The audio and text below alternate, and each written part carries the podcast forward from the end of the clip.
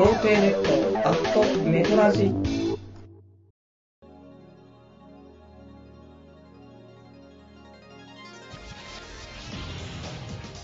昨日とね、一昨日とね、オナニーをしてないんですけども、オナニーをしていないっていうだけで世界がね、とても輝いて見えるって、そういうのを皆さん知ってますかっていうね、話を今日はね、ちょっとしょっぱなからしたかったっていうね、ところなんですけども、いつもね、女は全員風俗嬢だとかね、まあ、うるさいこの肉便器がってね、言ってますけど、もうこうもね、オナニーをしないだけでね、女性をね、魅力的に感じることができるっていうね、そういうちょっとね、発見をしましたというね。多分そろそろ誰かがね、この研究を学会で発表するとは思うんですけど、まあ、ちょっとね、フライング気味ですけどもね、こういう、まあ、新しいニュースをね、いち早くお届けできる番組としてね、まあ、今日もね、頑張っていきたいと、そういうふうに思っているという、このラジオね、童貞ネットアットネトラジです、ね、パーソナリティパルです。こんばんはね。そんなんでね、オナニーをね、まあ、忙しいというか仕事が始まって、やっぱり休みの前の日とかしかね、オナニーできないから、そうするとおのずと、まあ、溜めていっちゃうわけですよ。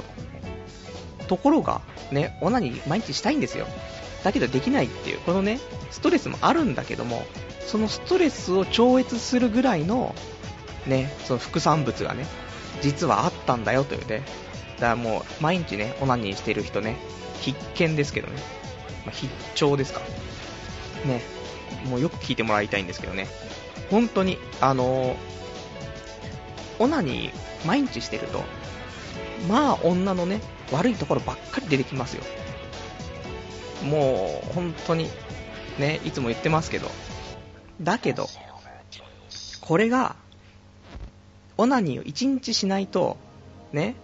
まあいつもそのね、肉便器ってなってますけど、1日しないだけで、まあちょっとうぜえなぐらいに、まずそこで急激に変わるわけですね。女性を肉便器から人間として見るようになるわけですね。で、2日目、で2日目になるとちょっとね、女が横切るだけで、ああ女っていい匂いするなってなるわけ。もう完全にここでプラスに入ったのね、うん、終始はプラスになってて、そこで今度3日目になると、ね、急にもうセックスがしたいってなるから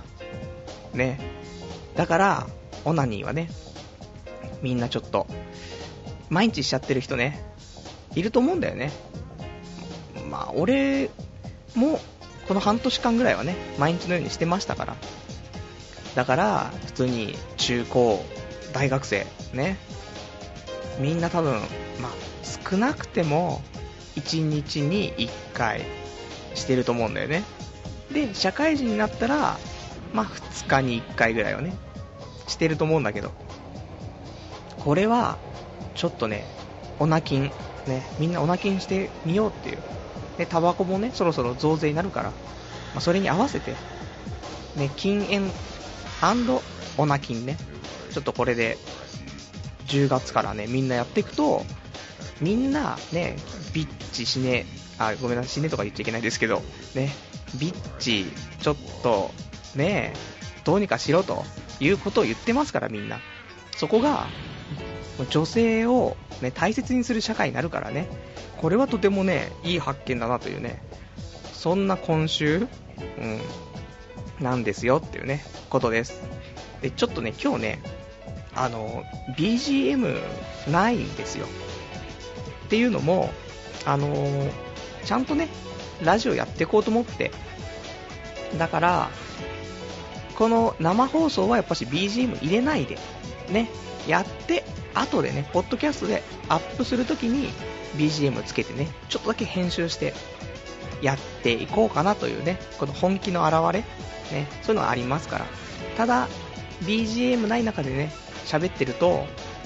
ちょっといつもとね、調子が違うから、全部の発言がね滑ってるように感じますけども、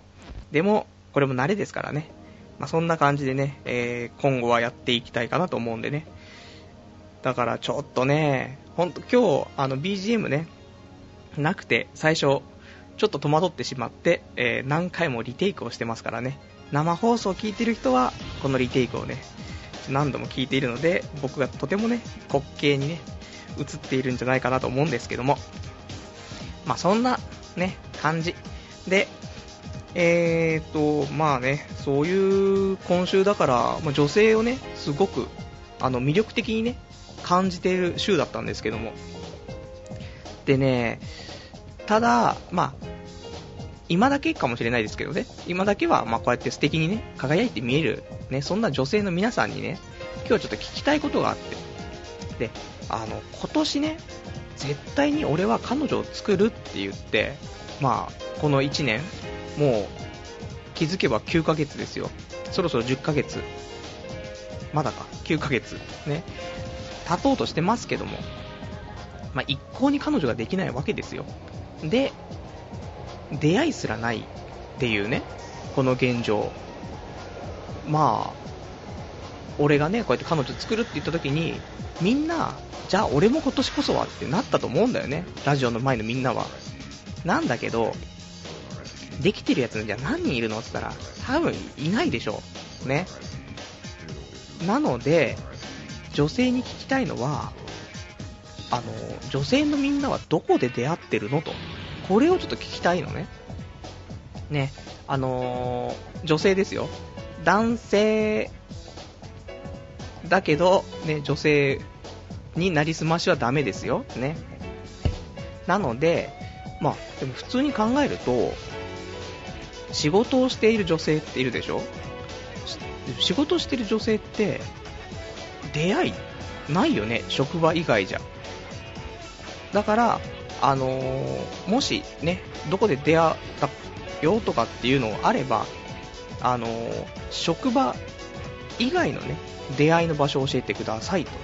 いうところだって、朝9時からさ仕事をして、まあ、夜帰るの普通の女性だって普通に会社員だったら8時9時にはなるでしょう。そしたら絶対その後遊びとか行けないわけだから、土日とかだけど土曜休みの日はね1日は家事とかねいろんな雑務で潰れるだろうから、あと1日でしょ。でも1日は女はあれでしょ、自分にご褒美の日とかあるだろ、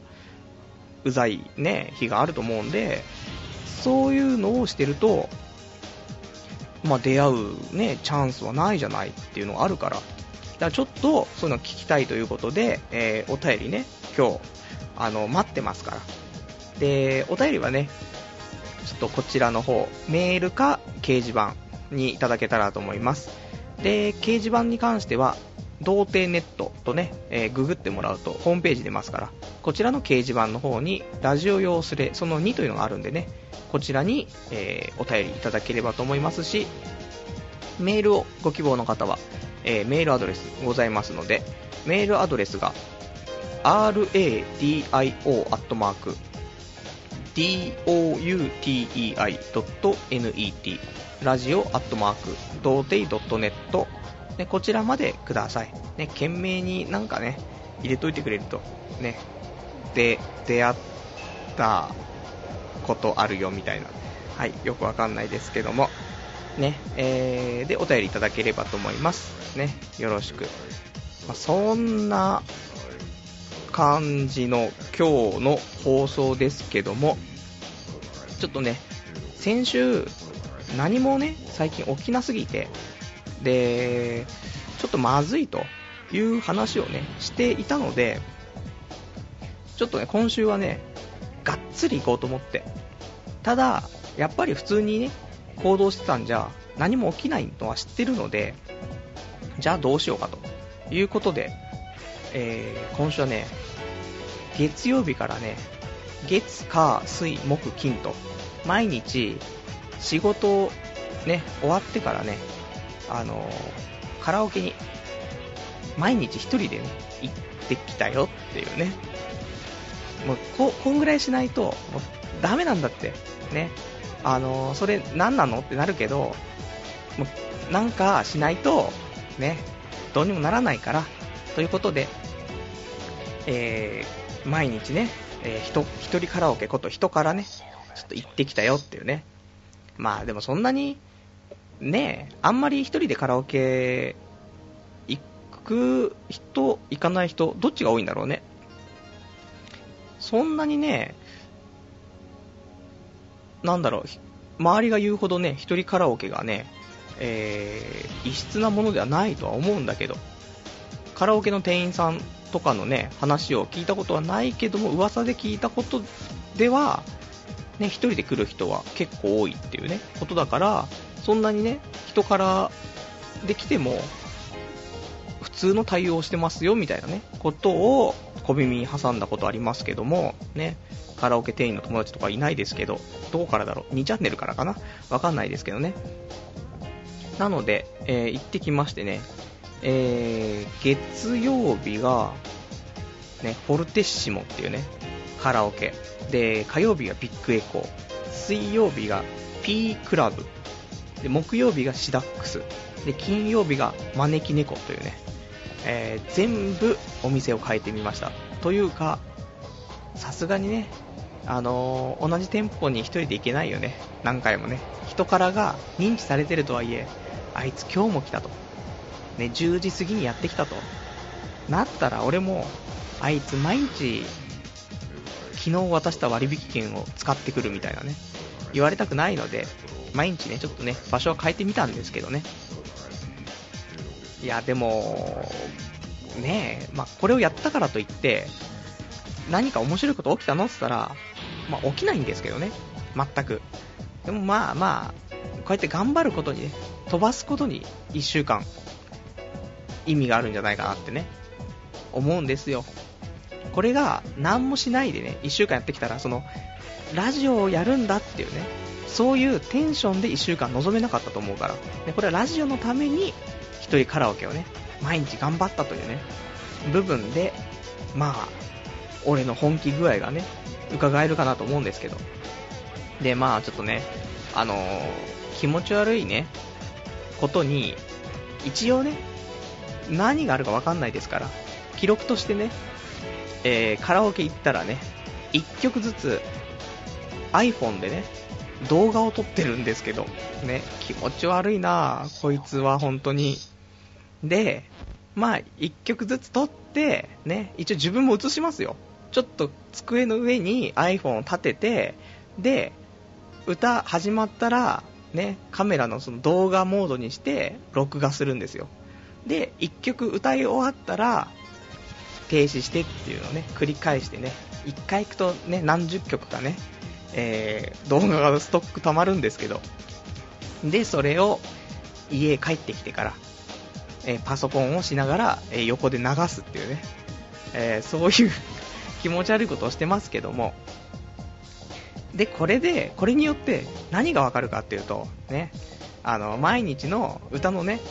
なんだろう、あー俺ここ気持ち悪いなっていうのが毎日わかるわけだから、で少しずつ補正されていけばね、1週間でねかなり上手くなるんじゃないかというのを踏んでたんですけど、まあ変わらないというか劣化していきましたけど、まあでもちょっとね、あもちろんこれ見たら消してますからね、残してたらちょっと気持ち悪いっていうのと、もしね携帯落としちゃった時にね誰かに見られた時はちょっときつすぎるので、ちゃんとね消去してますけども、これはねいい BGM、ね、歌下手くそでもなんとなくねいい BGM っていうのと自分のね歌声に慣れるっていうのあるからね、そこからね何かが始まるディスタンスだと思うんでね、いいんじゃないかなと思うんで、もし iPhone 持ってる人とかね、あと動画機能ねついている携帯持ってる人はぜひやってみてください。自分撮りね、自分カラオケ一人撮りね、ね気持ち悪いね、人から行くだけでも気持ち悪いね、それを動画に撮ってるっていうね、で誰にも見せずに自分で聞いて終了っていうね、まあらしいっちゃらしいんですけど。でこのね映像を、まあ、見るわけですよ。歌は歌でいいんですけどね、もう下手なの分かってるんで、で、まあ頑張ればいいわけなんでいいんですけど、なんかね、動画を撮るじゃない？そうすると、ハゲすぎてるのがね、ちょっとよく分かりすぎてね、泣いたっていう。ここまでなんか、結局家で鏡見てるのと、やっぱり動画でね、写真、撮るのとね、少し違うわけですよ。んで、ちょっとハゲすぎてるよねって思ってね、こんなにハゲてたっけと思って。だからもしかしたらちょっとね、iPhone がハゲすぎに見えるのか、うちの鏡がハゲないように作られてるかちょっとわかんないですけど、どうもハゲてるから動画で見たらね、動画って結局ね動いてるから、あれが多分普通にみんながね肉眼で見てる感じなんだろうなと思うと、とてつもなくハゲてて終わったなと思ってね。で、あとまあメガネをかけてるわけですよ。で、メガネをかけてるので、なんかねちょっとねメガネ外してみようかなと思ってね、普通になんだろう、鏡の前でメガネ外したら見えないわけですよ。だから最近の俺のメガネ外した状態ってどんな顔かを見たことがねないわけ。本当にここわかんないけど、どんぐらいかわからないけども、あまり見たことがない、ちゃんとねまじまじとね。なので動画をねちょっとメガネ外してね撮ってみたら、もうひどいよね。年取ってたよね。あまり30歳に見えないねとかって言われるけど、お世辞でね言われるけど、まあまんざらじゃないとね思っている自分がいましたよ、先週まではね。まあ背もちっちゃいしね、そういう風に見える部分もあるかもしれないけど、ただもうこのねハゲ具合とねメガネ外した時具合のね、このおっさんなっている感じ、ちょっとひどいよねと思って、メガネ補正はすごいよって本当に思ったよねっていうね、まあ、そんな今週だよね。年取ったよねと思って、本当にいかんと思ってね、ちょっとね頑張っていきたいんだけど、もうね11月にもなったらね俺も30歳迎えちゃうから、まあ、最後のね20代ねちょっと楽しくやっていきたいなと思っているっていうねことなんですよね。じゃあまあ今日喋りたいことはね、まあ喋ったからね、お便りをね、今日も読んでいきたいと思います。ラジオネーム、オナキンスカイウォーカーさん、オナキンして真摯なパルさん、お疲れ様です。私はオナニーをしすぎると玉がしくしくと痛み始めます。病気なのでしょうか。紳士的な意見を教えてほしいですというねお便りいただきました。ありがとうございます。ありますよね、オナニーをしすぎると。僕は玉はしくしくとしないけど、なんだろう、玉筋とケツの穴の間ぐらいがドゥクドゥクすんだよね。これわかる人いるのかな。俺が病気なのかもしれない。俺もこれ悩んだんだけど、俺の中の結論としては、精子を生産してるっていうところに落ち着いたんだけど、これが本当にそうかはちょっとわからないですけども、オナニーしすぎるとなんか夜とか寝てたりとかして、そこの、まあ、多分前立腺なのか何なのかわかんないけども、その辺がドゥクドゥクドゥクドゥクなんか何かを発生させてる感じがするんだよね。生産してる感じがね。だからそこで精子をいっぱい出して金玉に溜め込んでんじゃないかなと思ってるんですけど、である程度作り終わったら止まるんだよね。そうするとうーってなってるのがふーってなって、苦しさがなくなるんですけど、多分同じような現象だ。俺は前立腺の部分でドゥクドゥク言ってるのがわかるけど、ね、オナキンスカイウォーカーさんはそこドゥクドゥクした後の玉筋に補充される時のやつをシクシクと痛むっていうね感じてるんじゃないかなと思うんで、おそらく俺たちは病気なのか精子をね作っているので、みんな同じような現象が起きてるんじゃないかと、どちらかなんじゃないかなと思うんですけどね。これしくしく痛むのも俺のドゥクドゥクするのもやばかったらね、俺たちだけだったら多分病気だからね、早めに病院行った方がいいと思うんですけど、でも多分中学生とか高校生ぐらいからなってるからな、問題はないと思うんだけどね。ちょっとねマジで、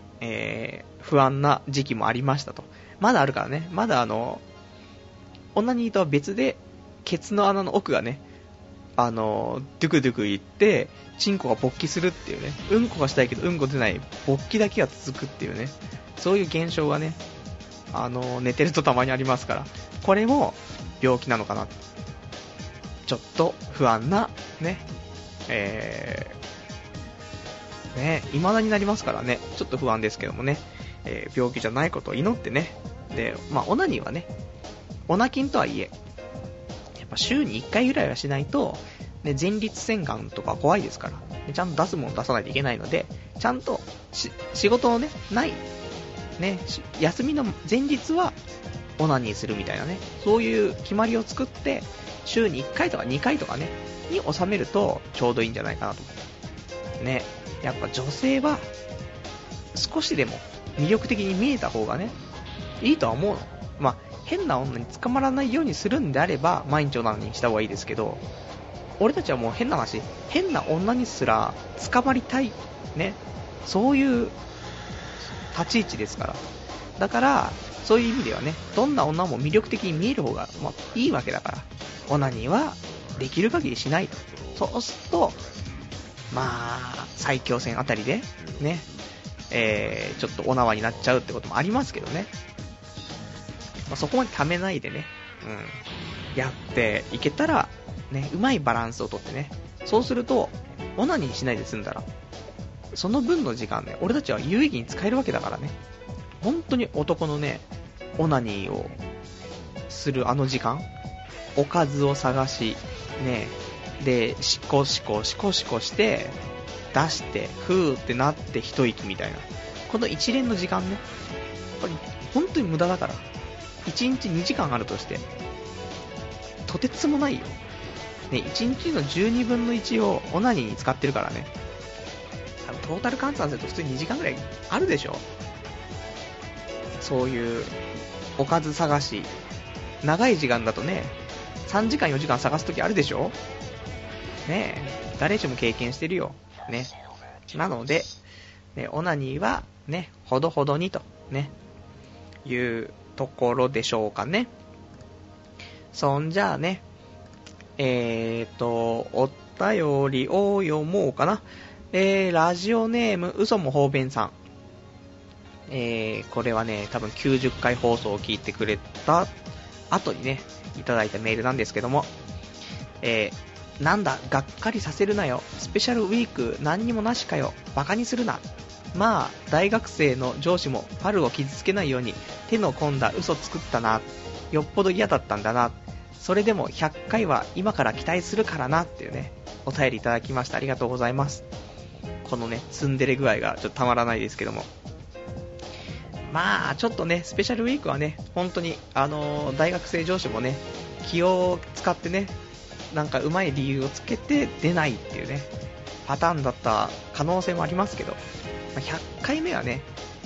ちょっと頑張りたいね。今ちょっと考えているのは100回目はねちょっと前にも言いましたけど、スタジオを借りて録音したいなと思ってね、もしかしたら生放送ちょっと難しいかもしんないかななんて思うんですけどね、ちょっとねやっていきたいなと思っているんですよね、スタジオで。でもしねうまくいくようだったらユーストリームとかでねその模様も配信したらいいんじゃないかなと思ってるんですけど、あまりねネトラジで放送するのがねどうなのかなってなって、今生で聞いてくれてる人はね、ネットラジで聞いてくれてると思うんですけども、これネットラジじゃなくて、例えば俺がユーストリームで、ね、今後ラジオをやるってなったら別にそれはそれでいいのかっていうねところもあるんですよ。結局生放送で聞いてくれる人がね、ユーストリームに行ったらじゃあ聞けないよってなったらちょっとそれは違う話なので、そしたらユーストリームとか行かないんですけど、別にネットラジだろうがユーストリームだろうがいいよという人がいるんであれば、ちょっとユーストリームも行ってみたいなとね思ったりはするっていうね、ことで、まあみんなが聞くならね、そしたら映像も出せる可能性もあるから、そしたら一石二鳥でしょ。映像出してもいい日はそこで映像も出せるし、映像ない日は普通のいつも通りのラジオっていうねことだし、どうなのかなってちょっと思ってるんで、よかったら意見をね、いただけたら嬉しいですね。それによってちょっとね、ネトラジで放送を続けるかで、どこか他のね、ユーストリームとか他なんかいろいろありますけどに移るかね。ただやっぱし1時間ねやるから、1時間枠でやっぱしできるところじゃないといけないので、こういうね時間無制限にできるっていうところをね、考えていきたいなとね、ちょっと真面目に考えてるんですよ。最近ちょっとグダグダすごいからね。だからまあどこかユーストリームとかに行ったりとかね、あとはちゃんとこれ BGM をね後からつけようと思ったりとか、あとスタジオ入ってやろうとかね、ちょっとこの本気具合ね、20代最後なんでね、ここラジオに力を入れるべきじゃないだろうっていうね話もね聞こえますけど、まあここはねもういいんです。いつも通り違う方向にね力をね使っていきたいなと思っているんで、ちょっとね、よかったらその辺ね、ご意見いただけたらと思います。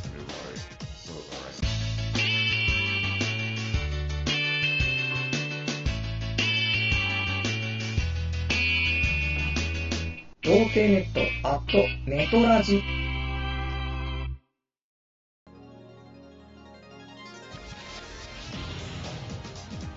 じゃあね、今日ねコーナーをねやりたいと、ね、いつもコーナー最近ないですから、コーナーやりたいと思ってコーナーを考えたんですけど、まあなんともね、似たようなコーナーばっかりできてしまったので、お便りが来たらね、そのコーナーをやりますというところでね、今日はそのコーナーの案内をね、したいと思うんですけども、まあ、そんないつも通りね、コーナー作って廃れてなくなってね定着しませんけど、まあ今回はね1個ぐらいね定着したらいいんじゃないかなって思うんでね、ぜひぜひ、まあ、最初だけでみんなねお便りくれるんでね、継続してもらえるようなね感じのコーナーになれば嬉しいんですけども、じゃあ一つ目ね、一つ目のコーナー、夜の進路相談室っていうコーナーを考えたんですけど、ね、別に夜のとかついても下ネタってわけじゃなくて、普通にまあね、ラジオ自体は夜やってるから、まあ、そういうことなんですけど、聞いているねリスナー層を考えると学生さんは多いよねっていうところで、まあ、小学生はいないとしても中学生、高校生、大学生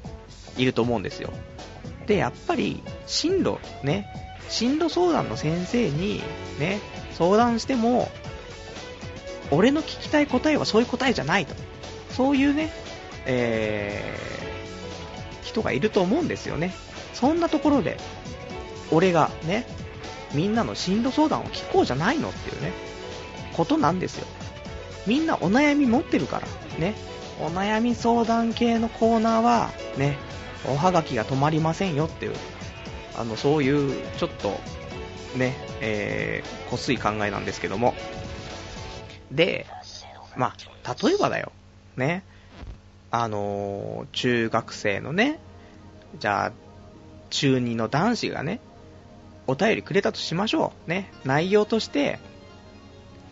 僕は将来歌手になりたいです、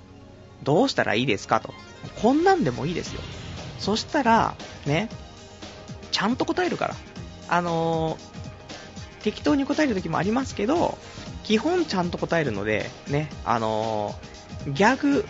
グ的なね答えはないのでね、しっかりと、もしかしたらその人の人生変えてしまうかもしれないからね、ちゃんと答えていきたいと思うんですけども、そんな歌手になりたいというね人がいたら、僕のねちょっとストックの中からね、出させていただくと、僕の、自分の子供が生まれたらねさせようと思っていることリストの中からね、ギターかピアノね、これをやれというね、ちょっとチョイスがあるんですけども、まあ、歌手になっても、ね、声一本じゃやっぱし難しいわけなので、ね、で例えば路上ライブするにしても、ね、アカペラだけじゃちょっと難しいから、やっぱギターか、ね、まあ、男だったらギター、女の子だったらピアノ、ね、まあ、逆でもいいんですけどね、逆は逆でかっこいいので、ね、いいと思うんだけども、そういうね、まあ、ギターの方が一番いいんでしょうね。持ち運びできるしコストもね少ないから、だから、まあ、お父さんお母さんにねお小遣い前借りして、あとお年玉のね、貯金をちょっとね、引っ張り出して、でギターを1本買っていいんですよ。ハードオフとかね行って1万円ぐらいのギター買ってきてね、で頑張れと。でギターが弾ければね、歌はちょっと下手くそでも外で歌えるから、ね、それを中学校、ね、2年生から始めて1年間練習して、中3から外で頑張れば、ね、そっから10年やればさ、何かしらものになるから、ね、10年やったらものになるからっていう真面目な、ね、コーナーなんですよ、ね、ほらみんなどんどんお便り書きたくなってきたっていうね、声が全く聞こえてこないね、残念ですけども、いや本当に一つねそういう方法があると思うからね、まあ、そんな風なねアドバイスをしますよね。だからお便りをくださいというね、そういうコーナーですね。まあ、これはもうもちろん大人でもいいんだけど、大人は大人用のねコーナー考えたから、これはもうあくまで中高大学生ね、まあいろいろみんな悩んでると思うからね、ぜひね、お悩みあったらお便りいただけたらと思います。コーナー名もう一回言っとくよ。夜の進路相談室ね、ここまでお便りください。もうね掲示板とか分けないんで、掲示板に書くときに夜の相談室宛てとかね、コーナー夜の相談室係とか分かんないけど、まあ、分かるようにね1行目にその言葉入れといてもらって、あと書き始めてくれればねいいんで、あとメールでも普通に懸命にね入れてくれればいいんでね、ぜひください。で2つ目のコーナーが、じゃあ大人用にね、さっき学生用だったから大人用に、コーナーね、名ばかり代表取締役 Q&A というねコーナーですね。またね悩み相談ですよ、ね、Q&A もだってそうじゃないとねお便り来ないでしょね。ということでこれはもう社会人に、ね、向けて、ね、独立したいよと、ね、思ってる社会人とか仕事行き詰まっちゃってるよっていうね社会人いると思うんだよね。でそこでね名ばかり代表取締役のこのね俺がお悩み相談するよというね、そういうコーナーてか、まあ基本的に普通にいただいたお便りね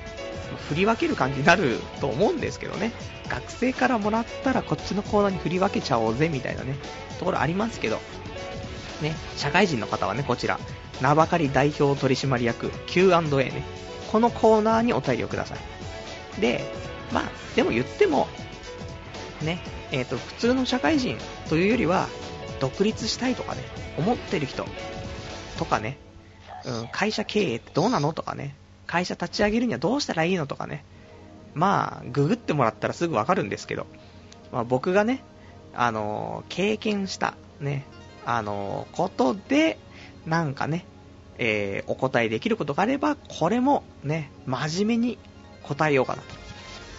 と思ってるからね、まあその経験も踏まえてね、いろいろありましたからね、失敗挫折とね、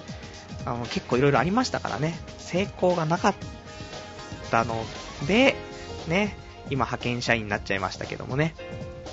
もう仕事つらいよね、派遣社員も辛くてね、本当にね。なのでね、派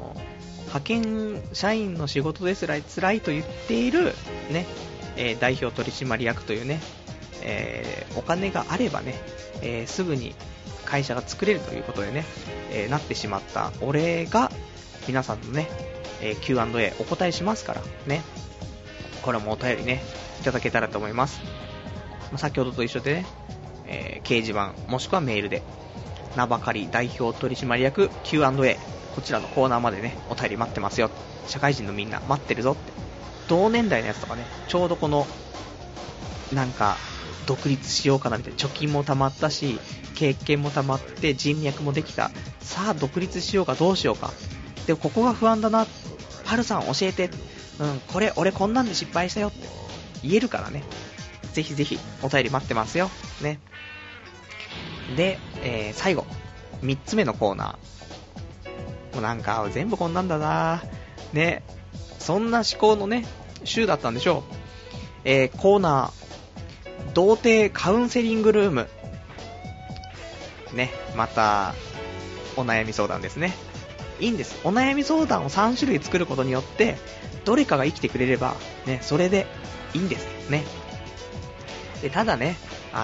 これ童貞ネットアットネトラジっていうねラジオですけど、あまり童貞のね話をしてないんだよね。童貞気質なね感じの話はしてますよ、ダメ人間だったりとかね、女性に対してうんぬんかんぬんとかねありますけど、本当の童貞に対してちゃんとアプローチをしていないというのがあったからね、まああると思うんで、童貞の頃っていろいろとこれってどうなの、ああなのこうなのと、そこをね、まあ一応卒業したっちゃしたね、この俺が、まあ、ちゃんと答えていこうというね、あとでこれ P 入れないといけないんですね。ね、女性器のね P 入んのかな、 P とかはちょっとね、入れらんないんでこのままなっちゃうと思うんですけどね、女性器の形はどんな形してるのとかね、そういう話もできるし、できんのかな、できるしね、女性のね、まあ何でも聞いてくださいよとね、分かる範囲で、この経験がね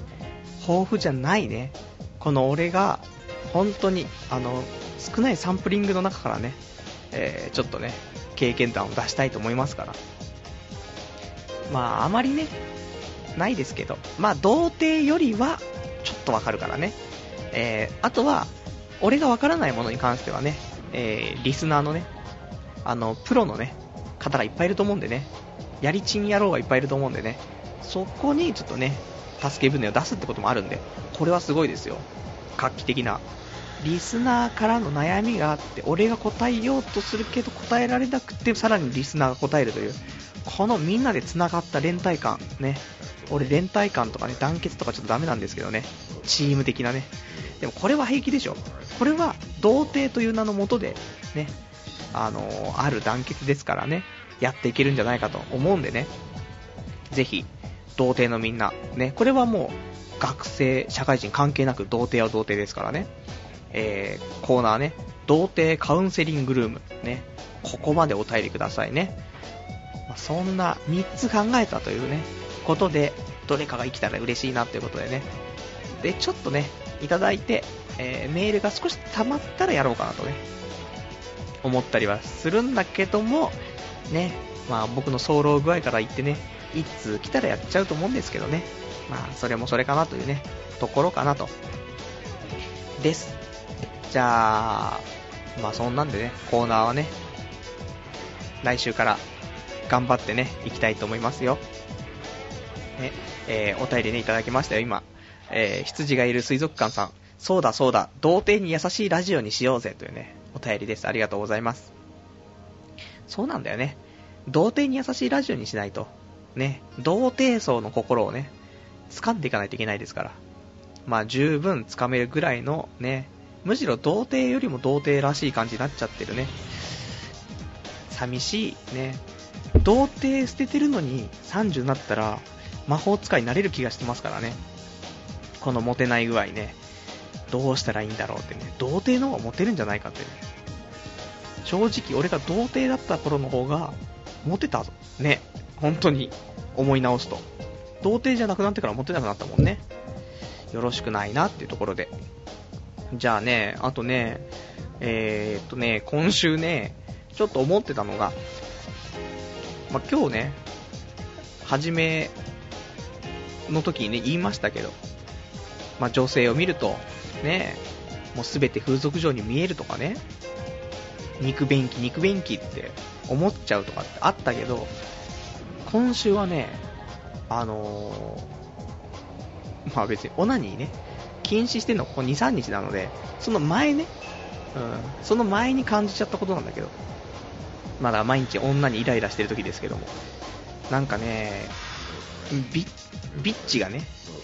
チが目の前歩いてて、でもそれを見た瞬間でもうなんかビッチを見るとこの性病持ちがってね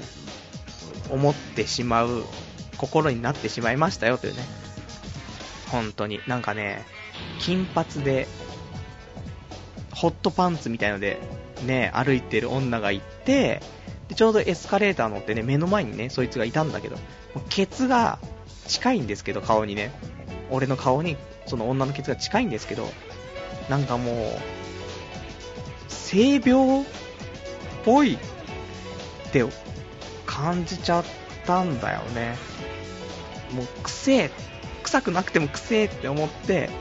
くそこの性病持ちがって思い始めたら止まらなくなってしまってね。で、もう今歩いてるとねどのビッチを見てもねこの性病持ちがって思ってしまうというね、病気というね、うん、まあオナニーをねしなければねこの境地に行かないですから。ただオナニーしちゃった次の日とかはねもうこのぐらいに女性を見ると、ね、なってしまうのでね、もしかしたら俺がねセックスしてふーってなって隣にねその女の子がいたとしてもその瞬間にこの性病持ちがあってねなる可能性は否めないというねところですよね。よくてこの風俗嬢があってね、うん、どっちがいいのか分かんないですけどね。まあでもねそんな中ねクソビッチな風に、まあそれは見えるだけですからね、まあ外見的にビッチを見たらそうなりますけど、ただね今週また発見があったんですよね。そんなビッチを見たとしてもそのビッチが実は処女だったらどうっていうことなんですよね。この処女補正ね、これとてつもないぞと、処女は最高のオプションだとね気づいたね、今週なんですけども、例えばだよ、まあ芸能人であまりビッチがわからないけども、まあ倖田來未とかね、まあどうでもいいんですけどもね、僕の倖田來未のピークはねリアルエモーションだっけね、FF102 ねのオープニングの曲をね歌ってた頃がピークで、その前も結構好きだったんですけどね、そっから先ね結構苦しくなって僕はもうどんどんビッチになっていったからもうあれだったんですけども、そのね倖田來未もビッチなんだけど実は処女でしたってなったらどうする、これは革命だろって。もう倖田來未が処女だったってだけで倖田來未株が上がるんだよね、とてつもなくね。ファンじゃなくてもファンになるよねって思うわけ。どうかな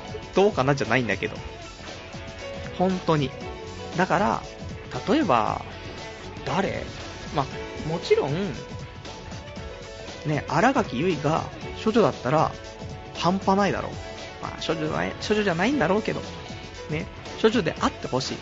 だけど処女じゃないんだろうけど、まあ半端ないと。例えばだよ、今僕の目の前に、ルパン三世のね、峰不二子のね、なんかシールがあるんですけどね、峰不二子が実は処女だったらどうするっていうね、あのね、フェロモン具合でたぶらかして寸止めっぽいけど実は本当に全部寸止めでしたみたいな、処女ですみたいな、そりゃルパン三世もね、お宝狙いますよね。そういうことだと思うんですよ。だからね、まあもしね、病気にかかるとするよ、僕らがそのいつものこの風俗嬢がっていう病気かね、この性病持ちがっていう病気にかかった時に、ちょっと待てと、実はそういう風に見えてもこいつは処女って思うだけで、あら不思議ね、うん、そんなのどうかなっていうね、病気を病気でちょっと改善してみたっていうね、一番悪いパターンなんですけども、でちょっとそんなのねいいんじゃないって思ったのでね、まあそんな幸せなね思考になったらね、一番人間いいですから。だからまあ本当はオナニーしないで女性に魅力をも感じつつね、でちょっとイラってしてもこいつは実は処女って思うだけでさらに魅力アップしてね、最高ですよ。でね、もしかしたらそれでそういう風に思うことによってその女の子をね、とてもよくね接してあげて付き合うことになって、で実際付き合ってみたら風俗嬢で性病持ちだったっていうね、そのパターンもありますけど、まあその時はねもうしょうがないからね、もう泣き寝入りですけどもね、はい、またそこで女性不信に陥るというね、このスパイラルは待ってますけど、まあそんなこともないからあんまりね、てか付き合えた時点でよかったじゃんってなるからね、僕たちの場合はね。まあそんなところかなね、どんなところだって話ですけどね。で今ね、そのルパン三世のね、シールがねあるっていうのがね、今週ね、うちの近くのねパチスロ屋さんあるんですけどね、こちらに、新しいスロット台ね、ルパン三世、ルパン一族の秘宝、ね、っていうスロット台が入りましてね、皆さんお気づきね、ちょっと感づいちゃった方いらっしゃると思うんですけどね、行っちゃいましたよね。やっぱり派遣でね働き始めちゃったっていうのがあるから、ちょっといいかなと思ってね、りそな銀行にまず1万円をねローン返済して、で1万円返すことによってまた借りれるようになるから、でそこからまた1万5000円を借りね、でルパン三世挑んだんですけどね、2000円投資で1万5000円バックというね、プラス1万3000円という、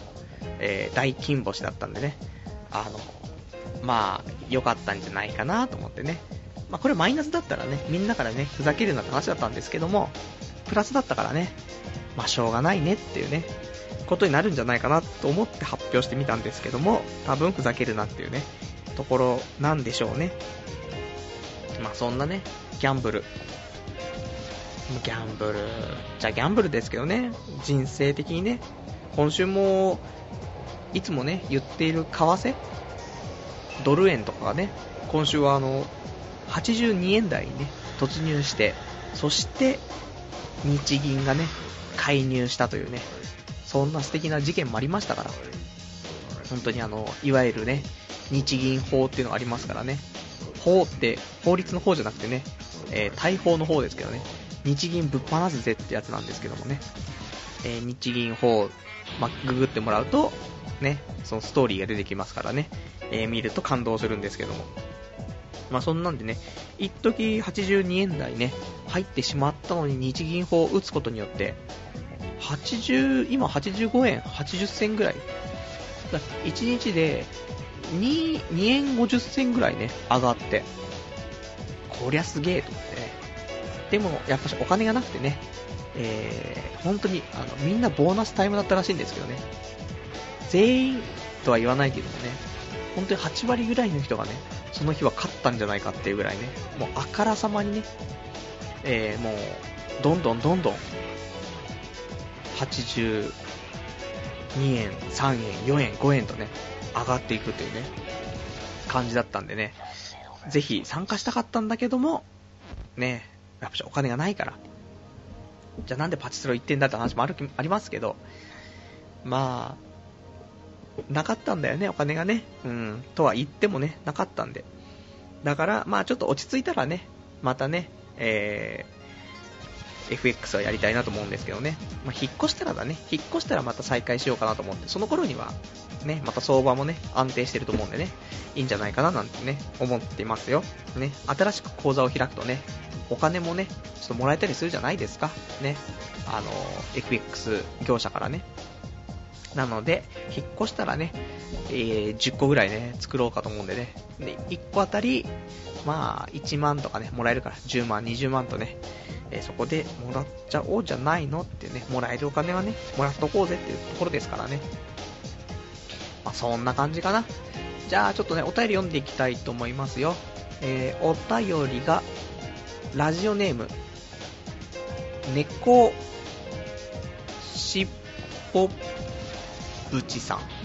ちょっと待ってくださいね、違ったらひどいね、違ったらごめんなさい、猫しっぽぶちさん合ってんのか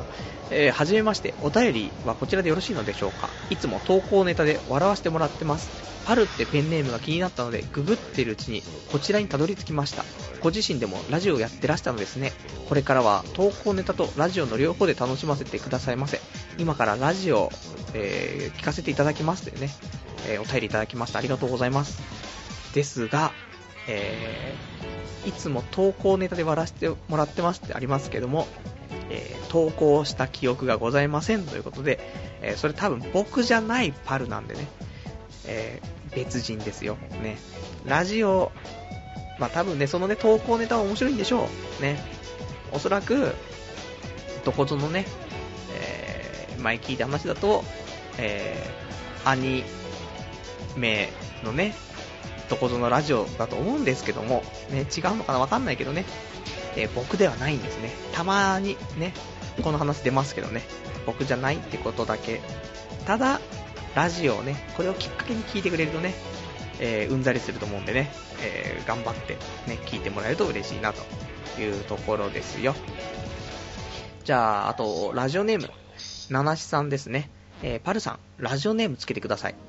ガッキーも毎晩毎晩男のチンポとっかえひっかえ加えてるのかな。裁判沙汰の真鍋かおりは枕営業半端じゃなかったみたいだし、ガッキーも毎晩っていうねお便りいただきました。ありがとうございます。じゃあラジオネームつけてくださいってことなんでね、チンポガッキガキでお願いしますね。ひどいですね。いいでしょもうね、もうガッキー見たらチンポガッキガキになりますからいいと思いますよね。まあ、真鍋かおりの枕営業なんか結構ひどかったんですかね、わかんないですけど、俺そこね、全然知らないんですけど、ただ昔なんだろうアダルト雑誌のね、付録についていた DVD にね、真鍋かおりのなんかレイプシーンみたいなね、なんかテレビのディレクターとかになんか取り押さえられてやられるみたいな、ちょっとね映像があってね、未だにね年に1回ぐらいねそれで抜くっていうね、1分ぐらい1分とか30秒とかの動画なんですけどね、それをずっとループ再生にしてそれを見て、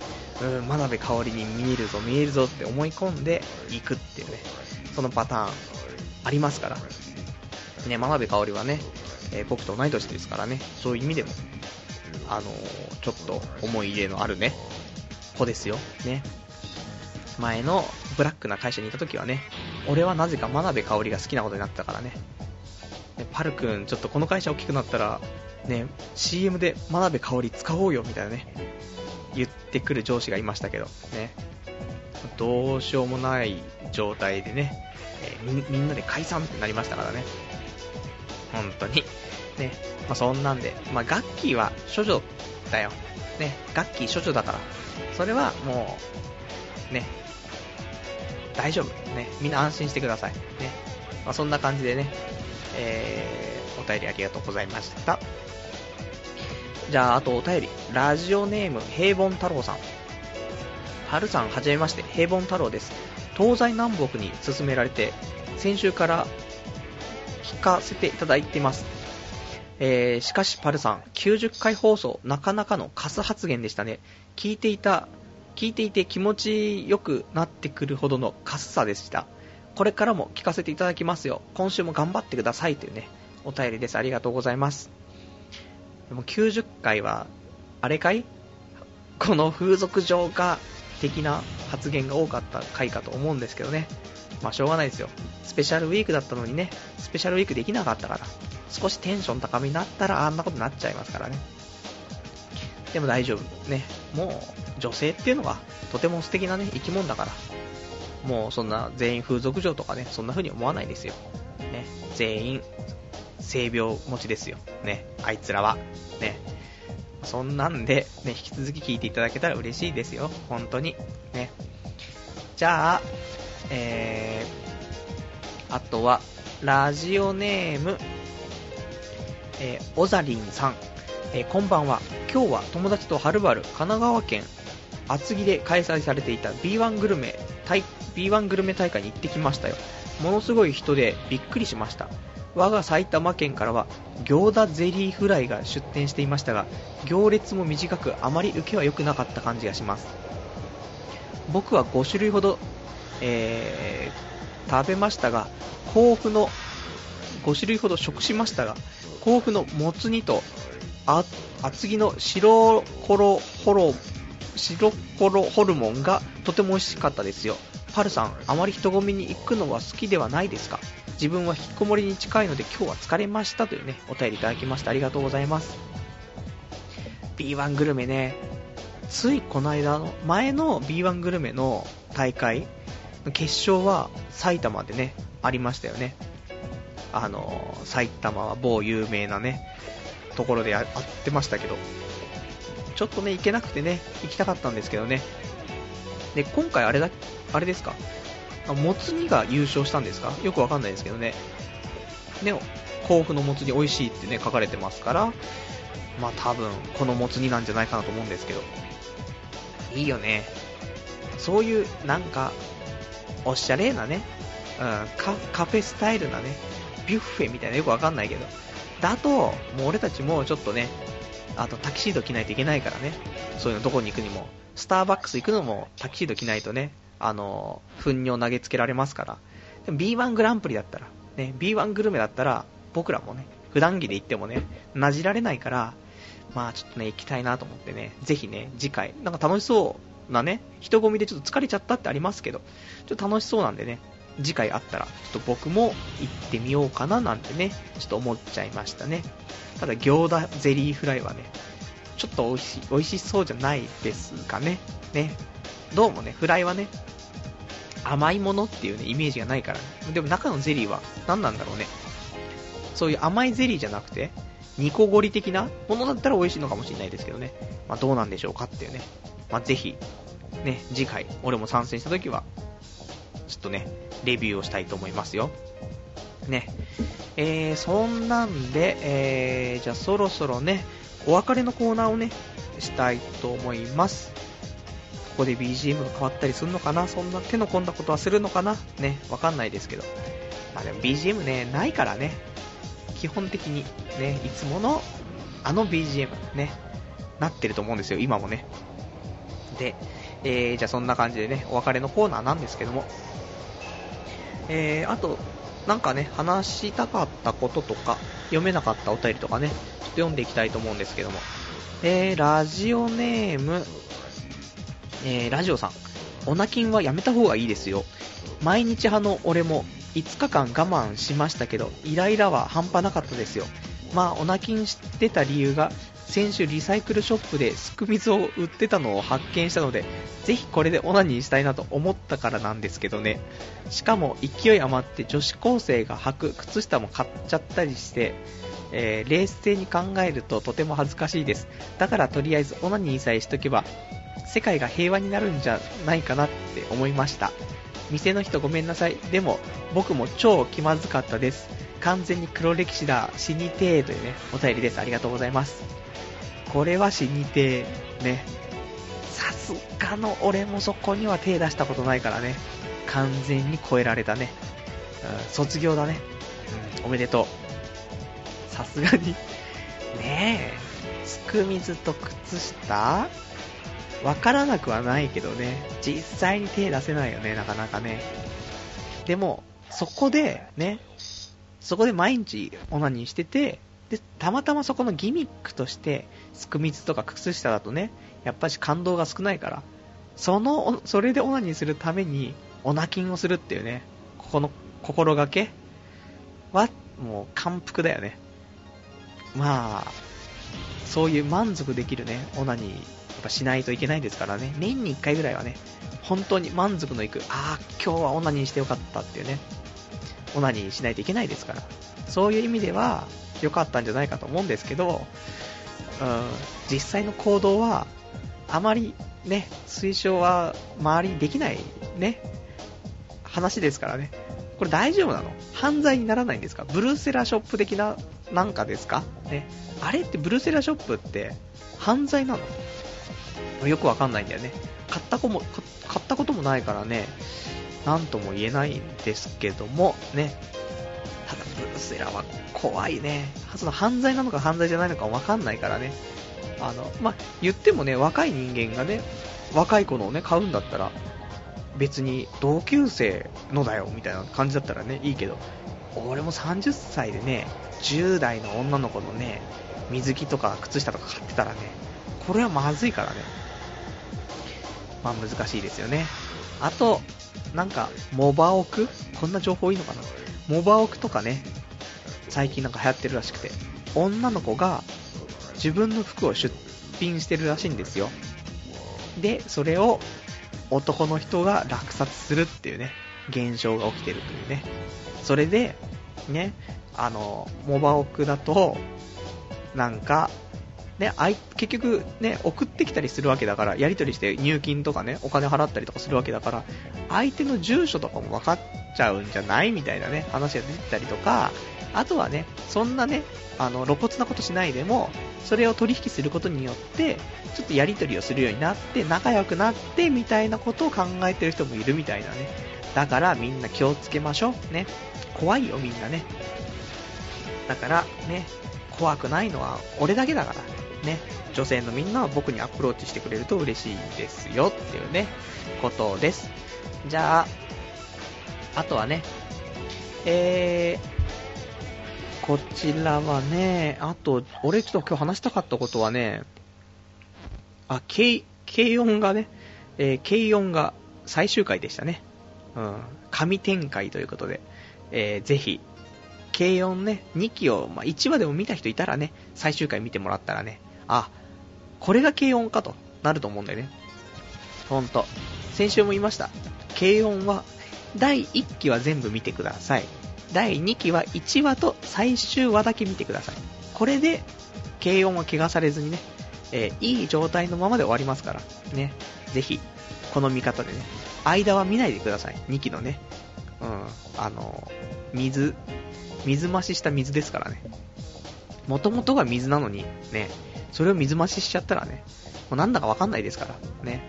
だから、2期は1話と最終話ね、これだけ見ててくださいねっていうねことです。あとは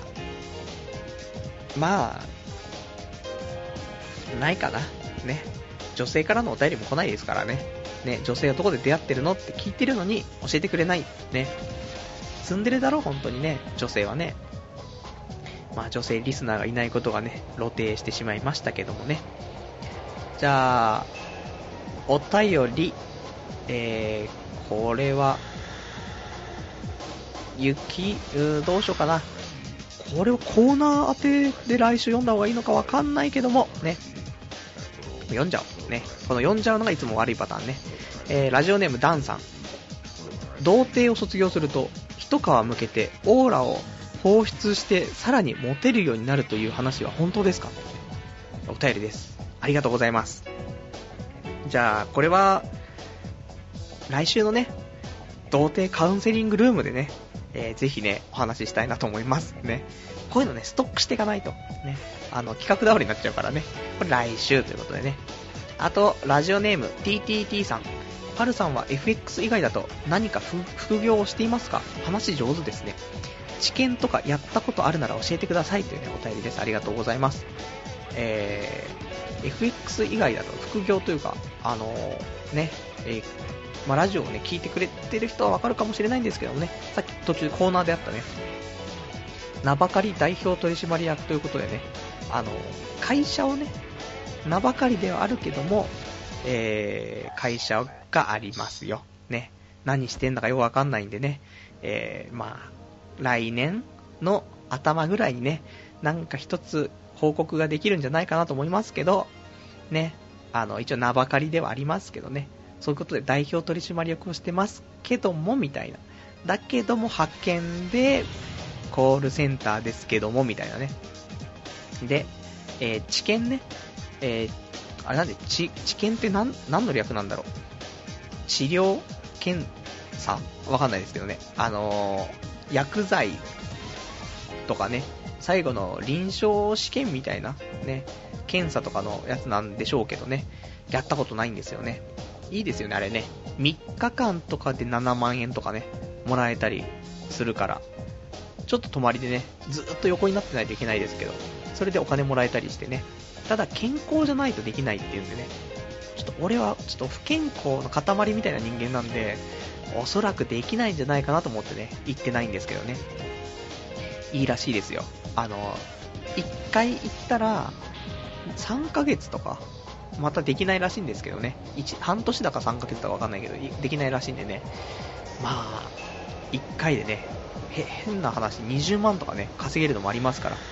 もしね健康な男子暇を持て余してるのであればね行ってきたらどうかなと思ってね。まあ家でねニートで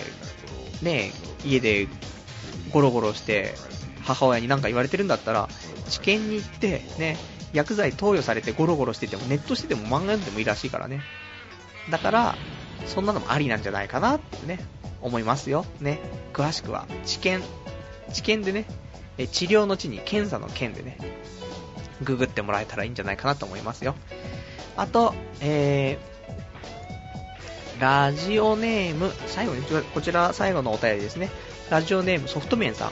以前 iPhone ではネトラジ聞けないって言ってたけどラジオタッチっていう無料のアプリでリアルタイムで聞けますよというねお便りです。ありがとうございます。知らなかったね。ちょっとこれラジオ終わったらね早速ラジオタッチというのをねダウンロードして